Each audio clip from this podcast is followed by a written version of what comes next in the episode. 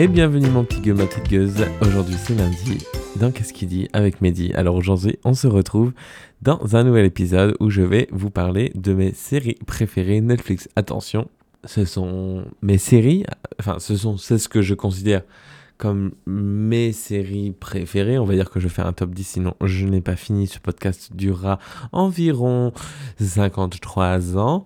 Donc euh, voilà, je vais faire un top 10 de, des dernières séries que j'ai regardées mais exclusivement séries qui se trouvent sur la plateforme Netflix parce que sinon j'ai pas fini. Euh, entre Charm de Desperate Housewives, Grey's Anatomy par exemple, il y en a plein d'autres. Je me suis dit que j'allais répertorier celles que j'avais regardées sur les, disons, trois dernières années. Alors comment parler de, de séries ou de programmes télé ou de choses comme ça de Netflix sans aborder évidemment mon numéro 10 qui est nul autre que Love is Blind. Ça fait beaucoup de bruit. J'ai regardé, alors pour ceux qui n'ont pas regardé, euh, Love is Blind c'est une télé-réalité, entre guillemets, enfin, ça reste une télé-réalité, mais on n'est pas sur un délire tel que les anges ou les Marseillais ou compagnie. Donc en fait, Love is Blind, ça va être des gens qui vont être je crois que c'est 10 garçons et 10 filles ou 5 filles c'est un garçon, je sais plus combien on avait au début, j'en ai retenu que 2 ou 3, et qui vont faire des dates à l'aveugle, mais pas comme l'amour est aveugle. Chacun devrait plus ou moins trouver son match rapidement. Voilà, donc eux, ils seront pas dans le noir à proprement parler puisqu'ils seront dans une salle et en fait ils parleront à travers une espèce de vie teintée, donc ils pourront pas, ils pourront pas voir la personne à qui ils parlent. Et franchement, j'ai trouvé ça très sympa parce que ça permet voilà de découvrir des valeurs et de découvrir euh, les gens à l'intérieur entre guillemets avant de découvrir un physique. Clairement, sachant que c'était une télé-réalité, vous imaginez bien qu'ils ont pas collé des gros tons non plus là-dedans. Mais j'ai trouvé ça hyper sympa, sachant que à la fin, je crois qu'il y en a trois ou quatre couples quand même qui sont toujours ensemble aujourd'hui. Et, euh, c'était très sympa. Voilà, c'était vraiment euh, quelque chose que j'ai aimé regarder dans le sens où on s'attache quand même, on se dit ah ouais, enfin c'est pas fake comme les, les réalités qu'on a en France. Voilà pour mon numéro 10. J'ai donc ici devant moi ma liste et c'est vrai que je me dis qu'est-ce que je vais mettre en numéro 9. Alors, je pense que j'ai trouvé, plus ou moins.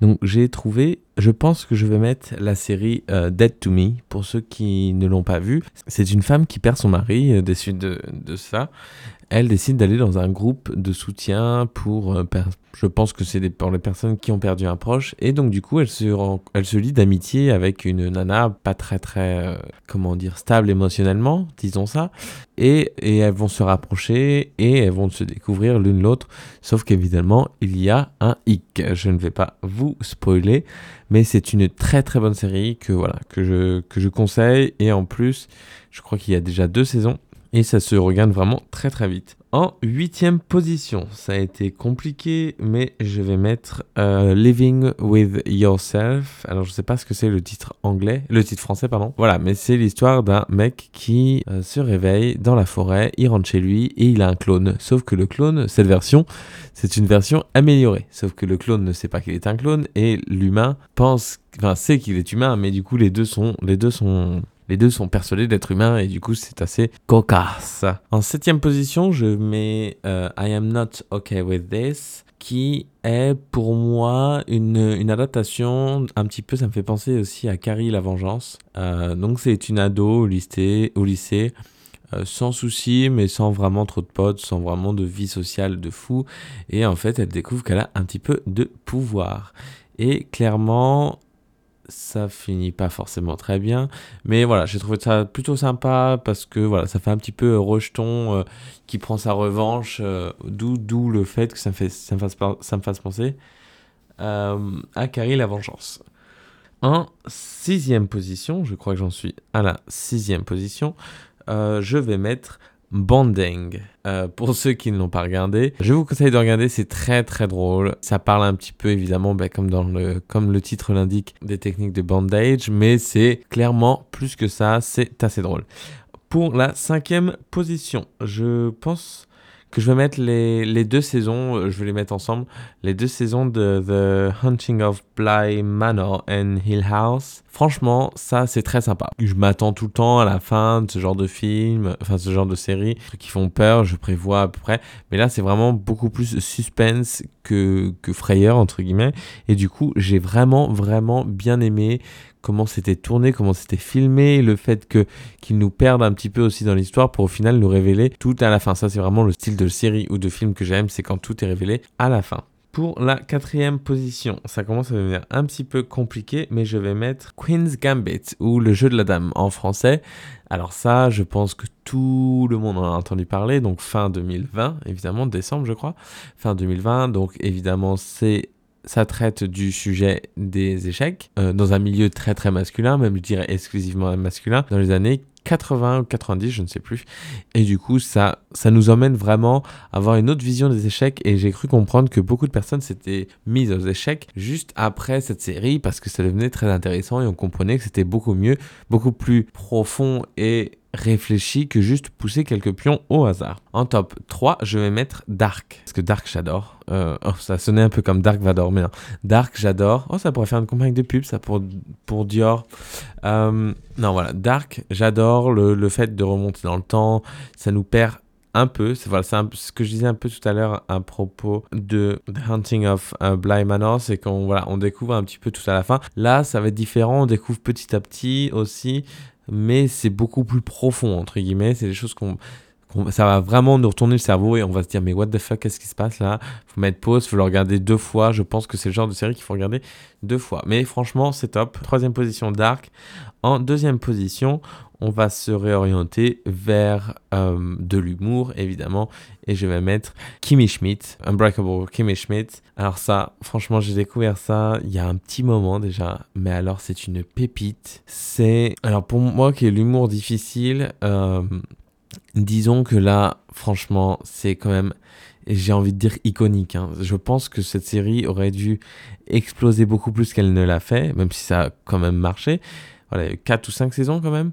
Et franchement, c'est pour le petit trailer. Donc c'est une nana qui a été kidnappée à l'âge de 15 ans. Et en fait, on lui a fait croire qu'elle était sous terre. On lui a fait croire qu'il euh, n'y avait plus de terre. Et puis 15 ans après, elle ressort et elle décide de vivre à New York.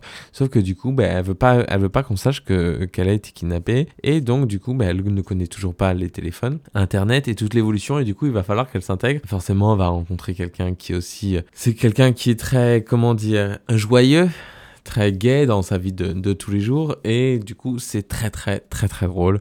Et en top 1 évidemment pour ceux qui me connaissent je pense que vous en doutez j'ai mis The OA euh, traduisé par l'ange originel. Et c'est euh, quelque chose cette série m'a quand même retourné le cerveau clairement faut dire ce qu'il y est. Et la trailer donc c'est une jeune fille qui disparaît. Et 7 ans plus tard une jeune fille, une jeune femme plutôt déjà, qui disparaît, et elle est aveugle, tout ça, donc du coup les parents sont inquiets, et sept ans plus tard, elle réapparaît, enfin ils la voient à la télévision, elle saute d'un pont, et elle la retrouve à l'hôpital, et elle leur dit mais qui êtes-vous? Et ses parents lui disent bah c'est nous en fait. Et elle n'est plus aveugle. Euh, elle n'est plus aveugle elle se souvient plus ou moins de sa vie et du coup on va comprendre comment elle a fait pour partir disparaître ou être kidnappée fuguer ou tout ça, vous l'apprendrez en étant aveugle et en revenant en n'étant plus aveugle et en ayant une expérience. Franchement, c'est faut juste regarder en fait. Je sais pas trop comment le dire.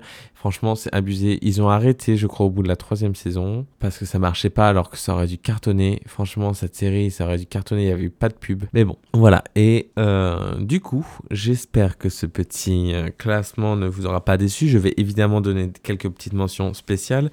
Désenchanté, le dessin animé que j'aime beaucoup. J'ai aussi bien aimé Grace and Frankie. Alors ça, j'ai adoré. Petite mention spéciale.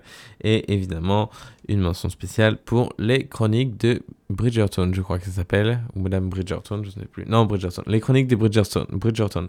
Euh, après, il y en a plein d'autres. Hein. Il y a énormément de séries il y a beaucoup de choses, il y a Black Mirror. Euh, mais voilà, mon classement, c'était un petit peu compliqué. Mais en essayant d'inclure évidemment un petit peu de toutes les, toutes les catégories et en essayant peut-être de vous conseiller une autre série. Une série aussi qui ne se trouve pas sur Netflix et que je conseille à tout le monde, c'est Westworld.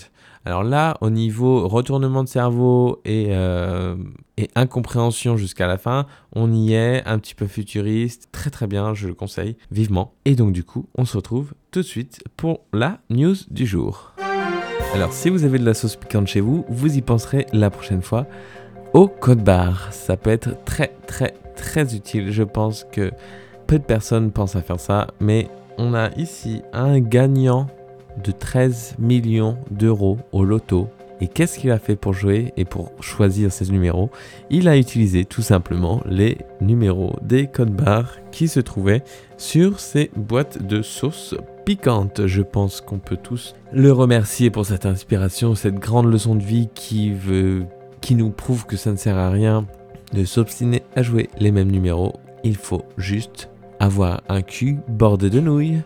Et merci la gueuse, on se retrouve toujours sur Instagram, qu'est-ce qui dit chaud, et on se retrouve également lundi prochain pour un nouveau podcast. N'oublie pas de t'abonner et de mettre une petite note, ça fait toujours plaisir, c'est ça qu'on aime. Allez, et la bise